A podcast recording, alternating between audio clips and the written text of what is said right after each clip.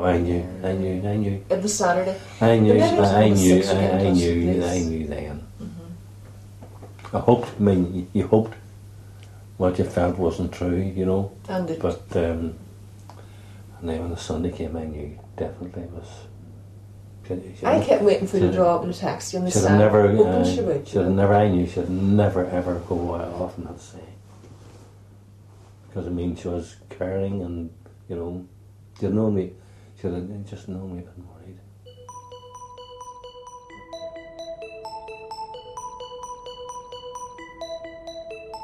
In July, police in Belfast found a young woman's body in a house in the south of the city.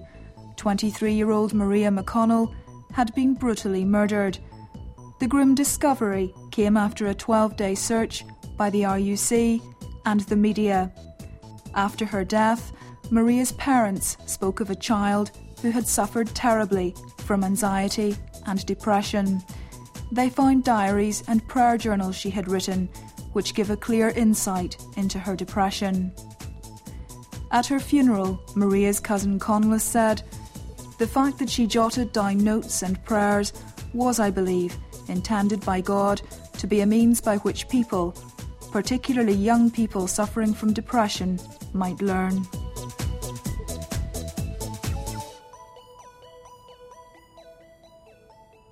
Darkness creeps over my life. All seems to be lost. My happiness, my friends, my life. Beautiful memories feed me, keep me occupied. If only I could turn back to those lovely days. You live, you learn, you cry. Learning the hard way is my forte perhaps the best way. Help. Please help. Maria grew up in Coolnasilla, a Catholic middle class district of North Belfast. Her father, Frank, was a chemist. Her mother, Nuala, worked as a teacher at the local primary school. Her parents remember a happy, spirited child, blessed with an infectious smile and lustrous black hair. I can see her skipping and running you know, just with her friends out in the street. And Very much a normal child. She's a bit devilish, she Oh, yeah, the deep fat fryer was on the floor in the kitchen. And I think she was only about six or seven at the time. And she'd washed her hair in it. You know, I remember it dripping all over the place. Another time, she made, were out, she made candy apples. And there was candy everywhere on the floor. It was, and just wee, wee tiny, tiny bits, and it was just everywhere. And the candy was stuck to the plates, the pots, the top of the the oven, and it was just an absolute mess. And she just stood and smiled. What else did she do? For it? She used to go to Irish dancing for a while, but she wasn't interested. All she was in was in eating sweets. She went to go to the shop. There was a shop up there, so she went to the shop to get the sweets. She wasn't really interested in that. Uh, she enjoyed the piano.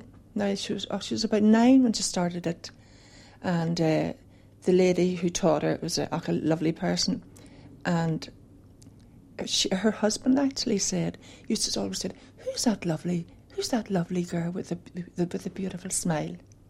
And he always commented on that, and she always every time she met us, nearly told us about that. So she went to music for a few years till she was about fourteen. This is when things started to go wrong for her. I think she just didn't want to go anymore.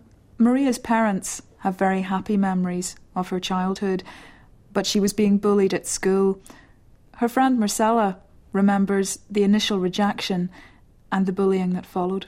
people uh, starting to, to turn against her, to um, to make fun of her. That could be from the way she looked in terms she always looked tidy and neat, looked after herself. You know, from a very young age, she just believed in looking her best, and a lot of people turned against her because of that and would call her names like "you look like a witch." Um, Maria would do her nicely. She would set it the night before, put it in rollers, and then the next day it would be in ringlets and it would look really pretty. She would um, apply her makeup beautifully to her face, which made her look very, very natural. Um, and because of this, you know, people would, you know, poke jabs at her for no reason whatsoever. And I think maybe they knew that they were getting a reaction because she would become defensive uh, and say, "Why are you saying that? Why?" Um, then because of this, she became really self conscious, and in the class, she became very withdrawn and into herself to the point that if someone asked her her question in terms of a teacher, she wouldn't be able to answer. And I, I do know that now, looking back, that I'm sure the teachers um, viewed this as being, you know, just playing to fancy.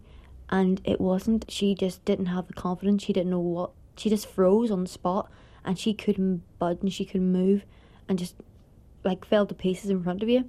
And because of that, people would like, you know, she annoys me, she turns me. You know, the typical um, young bitchy remarks that are made by girls, you know, in a school that we all experience and we all know of. And, you know, this just really affected Maria. I remember crying that night, face to the mirror in my bedroom, feeling isolated, confused, hurt. It was the weekend, and at last I had escaped from the prison called school. Confined in those rooms five days per week was just too much. My sensitive disposition made it more painful, like sharp pieces of glass.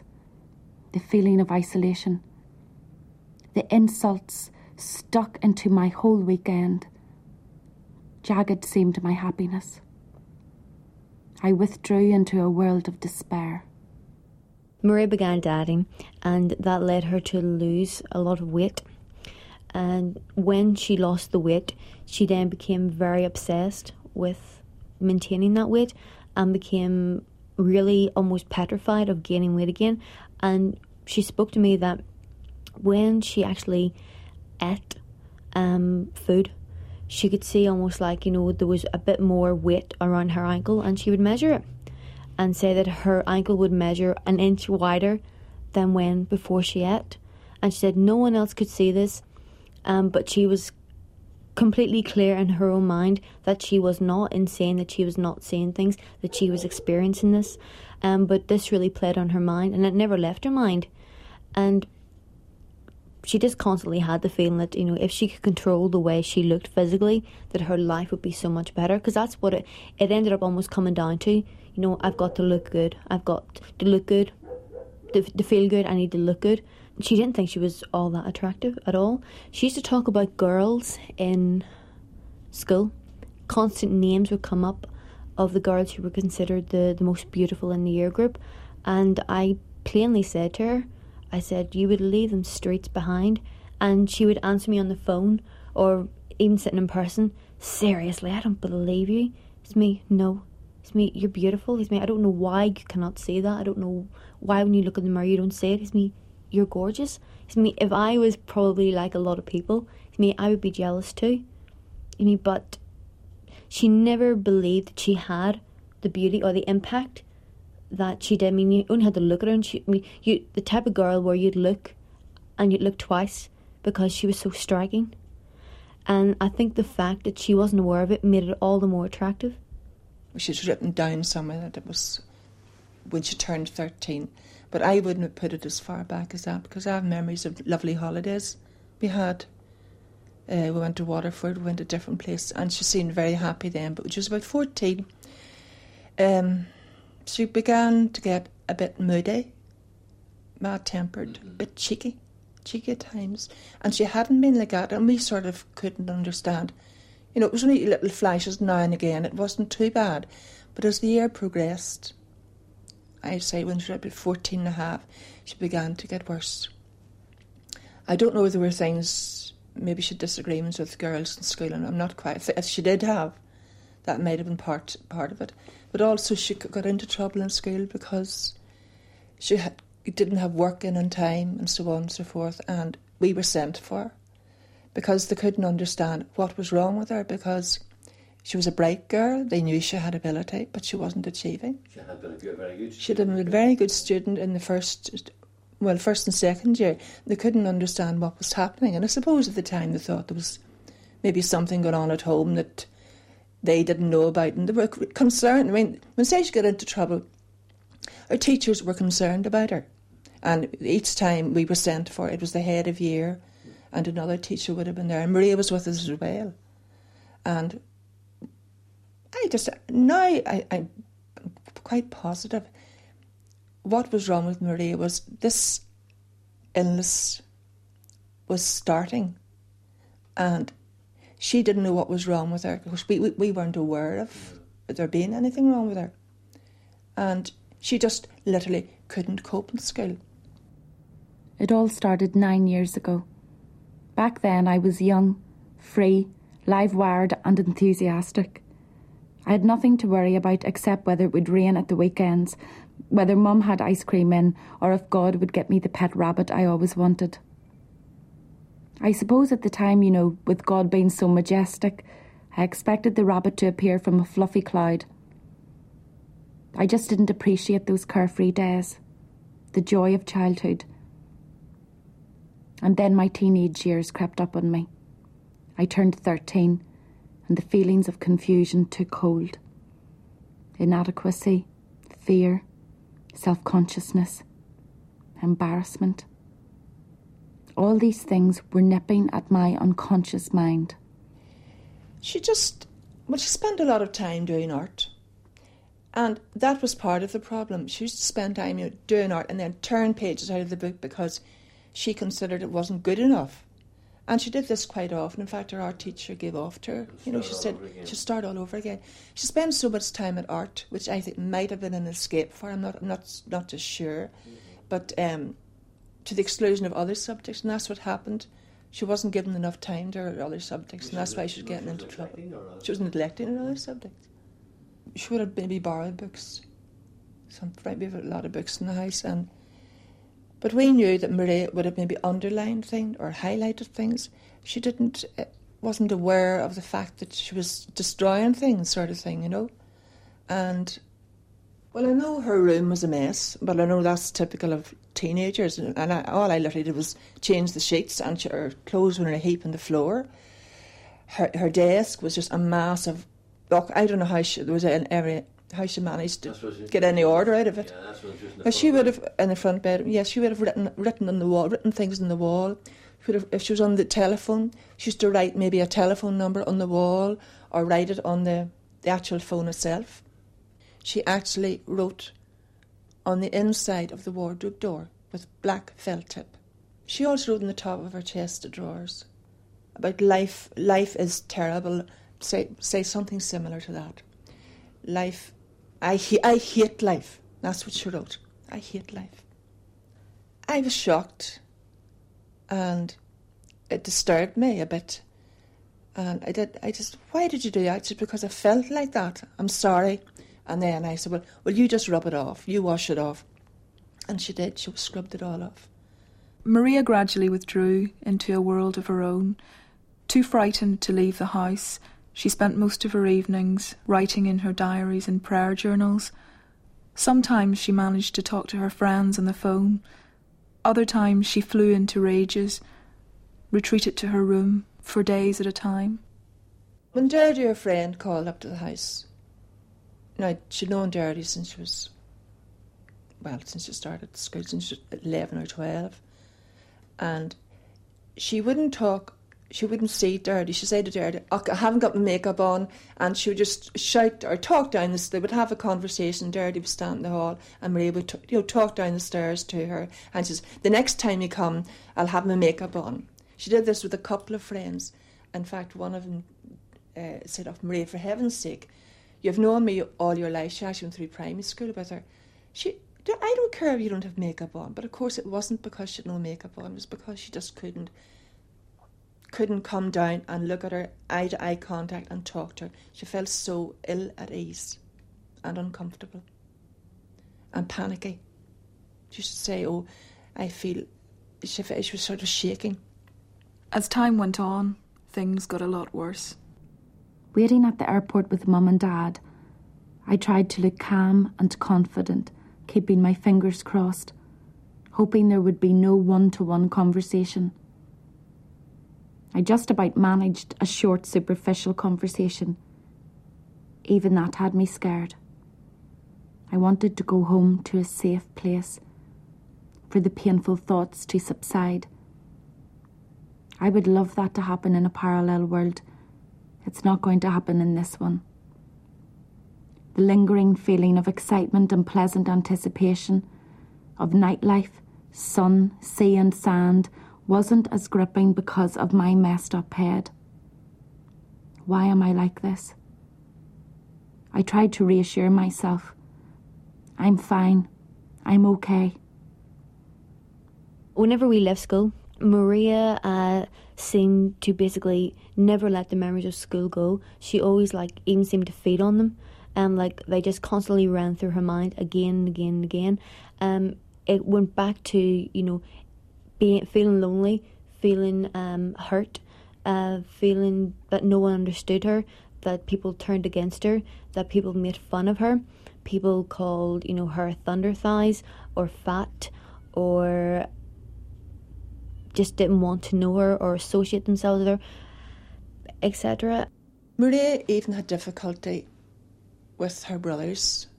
When they came into the house, Maria would stay upstairs. She would talk down to them all right, but she couldn't come down and, you know, speak to them because she said, Mommy, I feel so ill at ease, I feel terrible. My hand's shaking, I just can't do it. It was as if Maria, you know, she withdrew into a world of her own, um, which just she was surrounded by memories of school, memories that you know taunted her, that hurt her, um, that she can never clear her system off fully, and memories that she grew to know were the reason why she deteriorated into the condition that she did, and you know, as I said, her words were they were the worst days of her life, and she would never, for all the money in the world, want to ever relive them because it was just a really lonely period of time. Maria didn't leave her home for almost two years, and this is when she actually gradually declined. You know, after leaving school, just deteriorated right down where the point where she was afraid to go out the door, um, and it came to the point where she would tell me that she would shake, she would sweat, um, she felt weak, and she would get all these emotions at once of the possibility of her having to walk out the front door. When I called up to her house one time, when it came to me leaving the house, she crouched down at the door and just put her head around because she didn't want her neighbours to see her. It came to the point where she couldn't walk up the street, and she said to me on one occasion she had not been up the street in two years. Two years she had not passed the door. Um, she didn't have the courage to. Um, she just felt that everybody, um, when she went outside the door, that everybody would be looking at her, pointing at her, laughing at her. It was one day, Peter and John, they sort of, they would make their way up, to Maria, I'm going to come in. And she never said, no, you can't come into the room. But when Peter went in once, he, he was, it, it surprised him and shocked him. He said, Mommy, I can't believe it. My own sister, and she couldn't look at me. She sat on the chair and looked at me through the mirror. And the whole time I was in the room, Mommy said, That's the way we talked. Or she, and said, I can't, that's terrible, Mommy said, I can't understand it. I said, oh, now, Peter,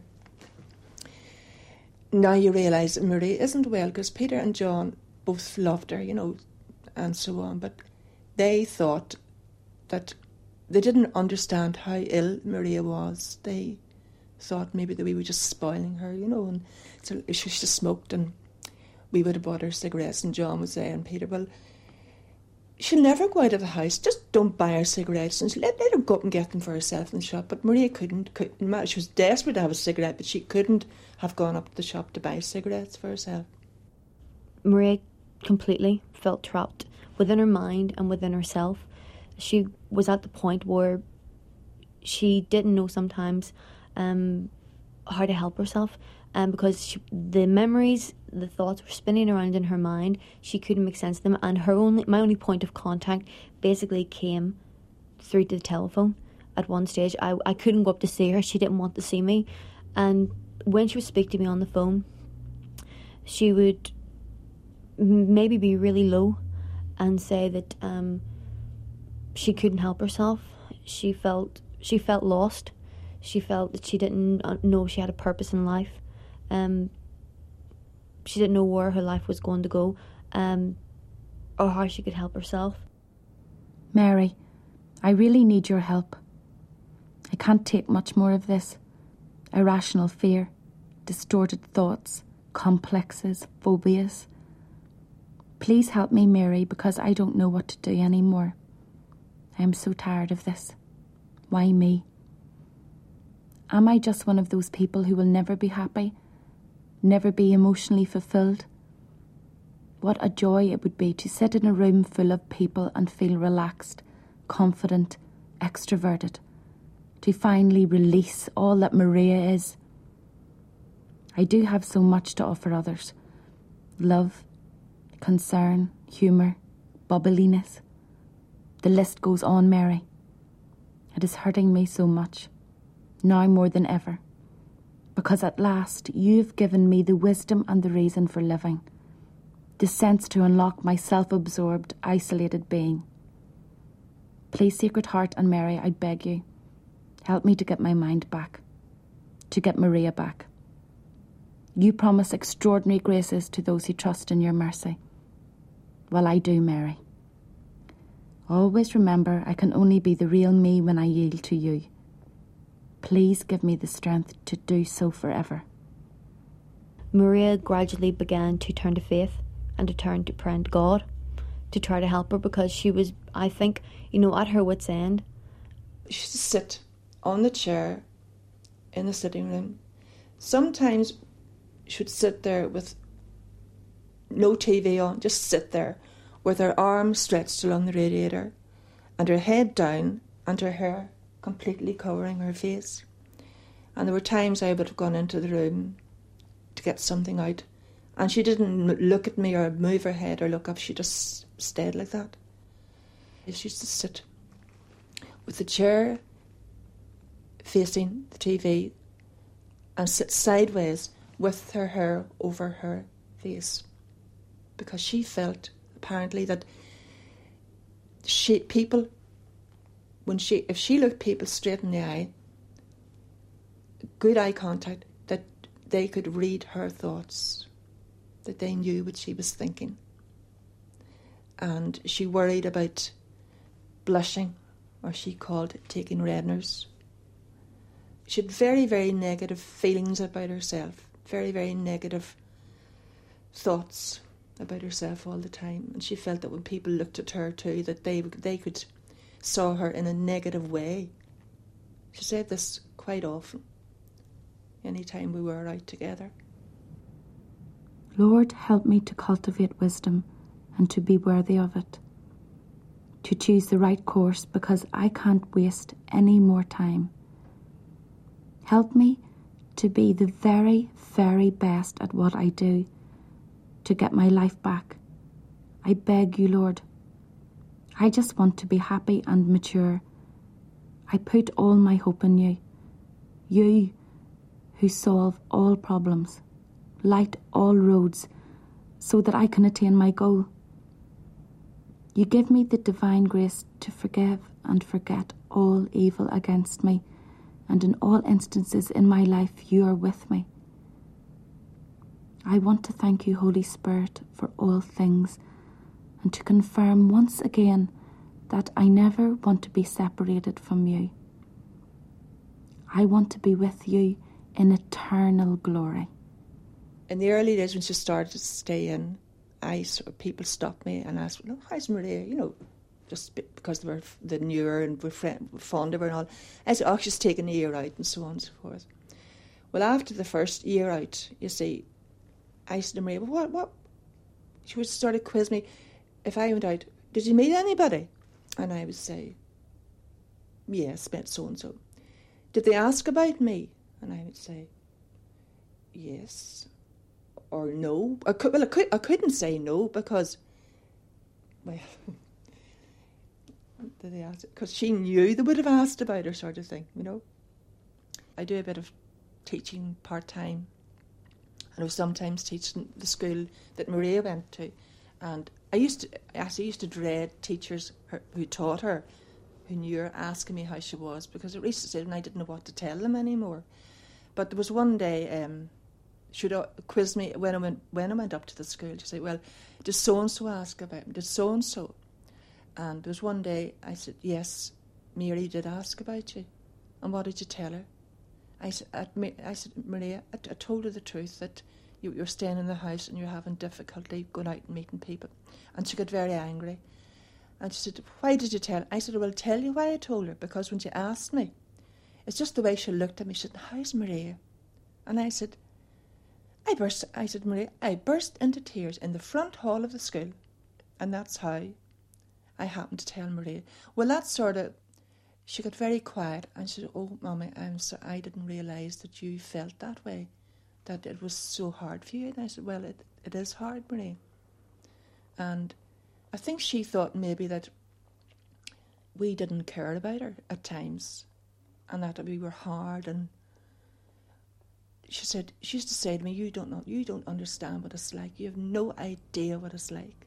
And in ways we didn't, but we did try to understand. I'm so weak and afraid of straying. Help me to progress. I don't trust myself anymore. Please guide me. I want you to be my priority. Patience brings perseverance and then hope. I used to love you. What happened? I have strayed recently. I feel so angry and vulnerable and alone. I'm afraid it might happen again. I need consistency.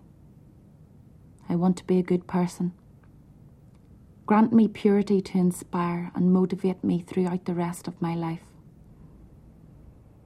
There was a sort of a tension in the house because, I mean, it's only to be expected when you're living, practice, saying, is on top of each other for four years, well, almost four years. Um, we felt we had to, our sort of, the highlight of our week was kind of a going to down to the local supermarket for a wee cup of tea or something like that, even for half an hour, just to be on our own, because and to talk. But sometimes we felt, we felt very low ourselves. We knew Maria was ill, and at that, that stage, she just didn't. She didn't want anybody to know about it, and she felt she said nobody could help her, and we knew there was help out there for her, and she just wouldn't agree to it. We were just very, very worried about her and what was going to happen to her and what would happen to her if anything happened to us. So it was, it was a great worry. And it was actually her friend. We met her friend one day and we told her how worried we were about her. Maria spoke to this particular friend, it's Marcella actually, a lot, a lot on the phone. And Marcella said, Yes, Maria does need help. And I said, Well, you know, Marcella, we can arrange for a, a nurse to come out and see so Maria can talk to her. And maybe that would help her. And I said, But no matter what we say, Maria just says, There's nobody out there can help me. Nobody. And anyway, to cut a long story short, Marcella actually suggested to her uh, that a nurse could come out. And just like that, Maria said, Yes, okay then. And then uh, her nurse Pauline came out. And she eventually, after a sh- short while, Maria agreed to go and see some, go to actually, we thought she had a, uh, actually had an eating disorder, and um, she, uh, it was an appointment was made for her to go and see a doctor in the, in the eating disorder clinic, and she attended there for a while. After the first visit, she didn't make any attempt to make her smarten herself up, if you like. But then gradually she did. She began to put on a bit of makeup, and she she went actually went went with me and with Frank, and we got new clothes for her. And she then started actually going out for a while, but then it reached the stage when she thought that she was going out. She didn't need any more help, and she more or less just didn't attend her appointments and didn't keep her appointments. She was fine for a little while. She went out all right. But then she went into town one day, and I think she had what was what you would call a panic attack. When she went on the medication, she improved. And one day she came into the living room. Like she didn't spend all the time up in her room. she spent a lot of time in the sitting room. She'd watched TV and she loved Father Ted, would have put videos of videos of his on and so on. She never ate with us. She didn't eat, have a meal with us for about five or six years. And she admitted to me one day, like in recent months, the reason she couldn't was because she felt uncomfortable with us. I said, well, Maria, how can you feel uncomfortable with us? And she said, well, I am improving. She says, did, not, did not notice that I, I come into the living room more now? And I said, yes. And, but she, could, she couldn't really, she didn't have a, a sit down and eat with anybody. She might have sat recently in the corner in the, in the living room with a plate on her knee, but she couldn't sit down at table with us. I'm becoming antagonistic, holding grudges. I'm turning into quite a cold, selfish person. People just seem to annoy me more than ever. I want to lash out, and it worries me. I don't know who I am anymore. Can you help me to see things from your perspective, Lord? I have so many problems at the moment. Why can't you answer me? Please. I'm so fed up. I need confidence. Do I have a guardian angel? If so, I suppose I'll have to thank you every time I come across a feather. Well, then it reached the stage when she. There used to be, when I say roused, she used to say, give off to us, you leave me alone. There's nobody can help me. And I kept, I'm really pleased. Look, Pauline, you, you get on well Pauline before she, I, I can arrange for her to come out again. Well, she said no. And this was very frustrating for us. And, you know, we were, we were very worried because I could see she was getting, just getting worse. So eventually, actually, out of the blue, Pauline rang one day and Maria, I think, had reached Pauline and said, Would you like me to come out and see you? And she agreed. Pauline did come out and t- talked with her. Now, at that stage, again, she was sitting side, you know, sitting sideways, not able to look at Pauline, hair over her face and so on. I don't think she ever looked at Pauline straight in the eye. But um, Pauline arranged for a, a, a, doctor to come out and see her, and he sort of assessed her, and he said she suffered from severe social phobia, and he um, started her medication. Just little doses at the beginning, and then you know the, the dosage was increased after a while, and the medication certainly seemed to help her. Not now at first she was impatient. She said, I said, well, these things are not doing me anyway. I'm going to stop taking them. I said, look, you've been told, Marie, it's going to take time. It might even take two or three months. So I just put her tablets out every morning, and some mornings she wouldn't. She wouldn't maybe take them till the evening time. And um, but as time went on, she she did improve, and she began to look forward, talk not so much about her past, about school days and who said this to her and who didn't say that to her. She stopped talking so much about the past and she started talking more about what she was going to do in the future. She felt that God was responding to her prayers because over that period of time she gradually did get better. You know, her moods lifted. She gained, um, I wouldn't say confidence, um, but she was starting to, um, you know, and brighten up, uh, just to slowly get better. Um, she would pray for everything. You wouldn't believe it. She, she used to pray to God to make her breast grow. Maria's sense of humour is evident in her diaries. Periods of gloom give way to light-hearted musings. She had an ability to poke fun at herself and her insecurities. Her humour was her outlet. In sense, she had a completely wonderful, bubbly uh, personality. She was very infectiously funny. Um, she would have me literally crying on the phone with laughter, and even through all the um, all the downsides, she would be able to you know make a joke of it or laugh and go you know oh well. When I, I rang one time and she said, I said, Mr. McConnell's Maria there, and she she's come on the phone. She was, oh, you know, like I just ran up the street, so I then came back down, just ran up to the shop and chatting past the door like in two years, and would laugh about it. Um, a complete sense of the absurd, totally. Um, she would take an idea and you would blow it out of all proportions um, into, like you say, an absurd situation where just it's totally unbelievable. And like I say, we'd just be rolling in laughter. And, you know, that's one of the things that, you know, I dearly miss. Not being able to lift the phone anymore and go, Hi, how are you, honey? And just roll with it. Like, we would spend hours on the phone, sometimes not talking about, you know, maybe she was feeling low or she wasn't at her best. Hours on the phone, having a laugh and giggling and, you know, just being, you know, the way we, we, we always were with each other. Maria was happiest, if you like, when she was playing music, listening to music, and especially dancing to music. In fact, she ruined two rugs that I had in my sitting room. They were pale in colour.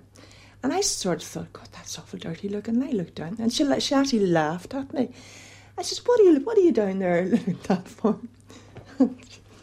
I said, "Were you dancing on that?" She said, "Yes."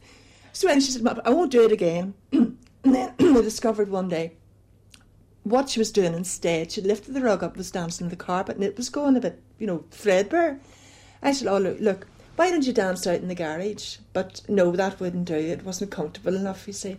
So I say she ruined two rugs, and then I eventually ended up getting a one that was dark in colour and pattern.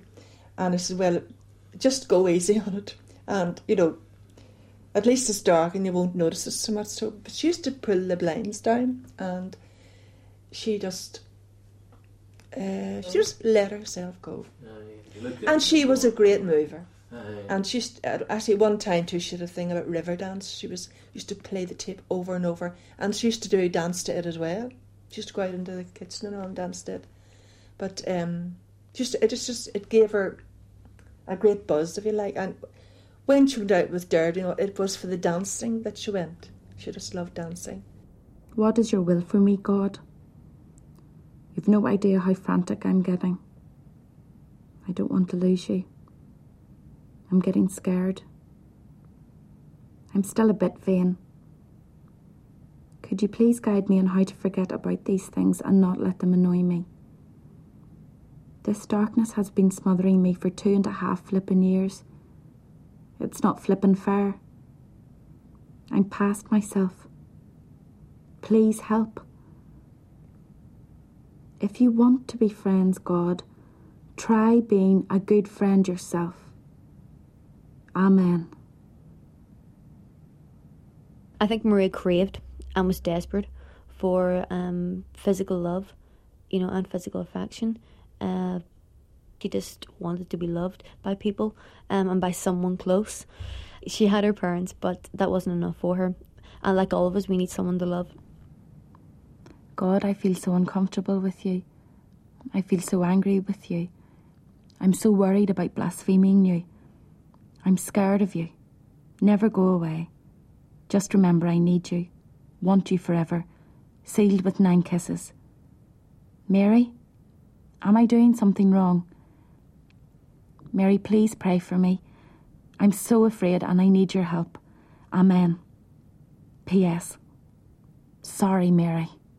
Maria was, I think, trying to find out who she was as a person. Um, and I think this is why she was starting to explore in terms of her sexuality.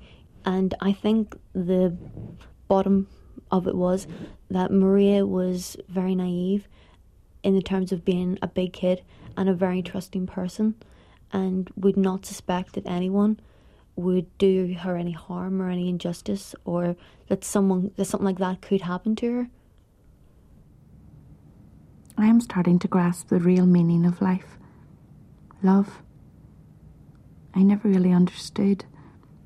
Treasured this most beautiful gift we each and every person can reach for in ourselves. Life should be a celebration of love to be transmitted to each and every creature. I have no words to explain this powerful emotion. All I can say is it sustains me, makes me totally fulfilled, happier. Love conquers all. Love is a simple reflection of God. All the hurtful things, trials and tribulations we suffer as a consequence of other people's indifference should be transmuted into understanding. forgiveness. Because that's what love is. Each person has the capacity to reach for the deep and full love our Creator is. Don't reject it. It is our destiny. She said, Marcella, honey, would you like to go out to a club? And I said, Maria, no, because I didn't drink, so I wasn't into clubs, as Maria knew, but I think she just wanted someone to go with her. I said, Maria, honey, no, I'm too tired. And I was meant to be meeting Maria the very next day because I hadn't seen her in such a long time. And we were both excited about seeing each other. And I said, Listen, honey, go to bed and I will see you tomorrow. I'll give you a call from the town after I see Anne in my charity and I'll meet you. And she said, she said, Oh, listen, what if I pay? I was like, No, you're not working, you've no money. She was, What if I get the taxes? Like, no, and putting all these incentives, you know, over the phone for me to go. I was like, Honey, I, I was just flaked out. I was too tired. And she said, Is me just go to bed and get a good night's sleep, honey, and I'll see you tomorrow. And she said, okay. And just that was it. She was, okay, honey, I'll see you tomorrow. It's me night night. Love you. Bye bye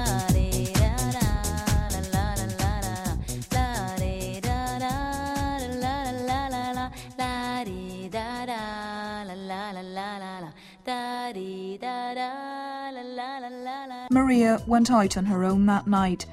Her mother remembers her singing and dancing as she waited for the taxi. She never saw her again. On the morning of Maria's funeral, a woman came up to Nuala and handed her a prayer. It was, she told her, a picture from the Lord. The Lord gave me this picture very clearly of a young girl between the age of 20 and 25 with long dark hair. She was wearing a light coloured blouse and what seemed to me to be a cream body warmer, also a blue flowing skirt. This girl was moving in such a way that I would call dancing with her arms outstretched and her head held high with such a beautiful smiling expression. She was moving down an embankment. I could see her dancing down this embankment. I would say she was waltzing. She was so happy, smiling such a beautiful smile. I felt the Lord was saying to this girl these words You're not alone, you're my child.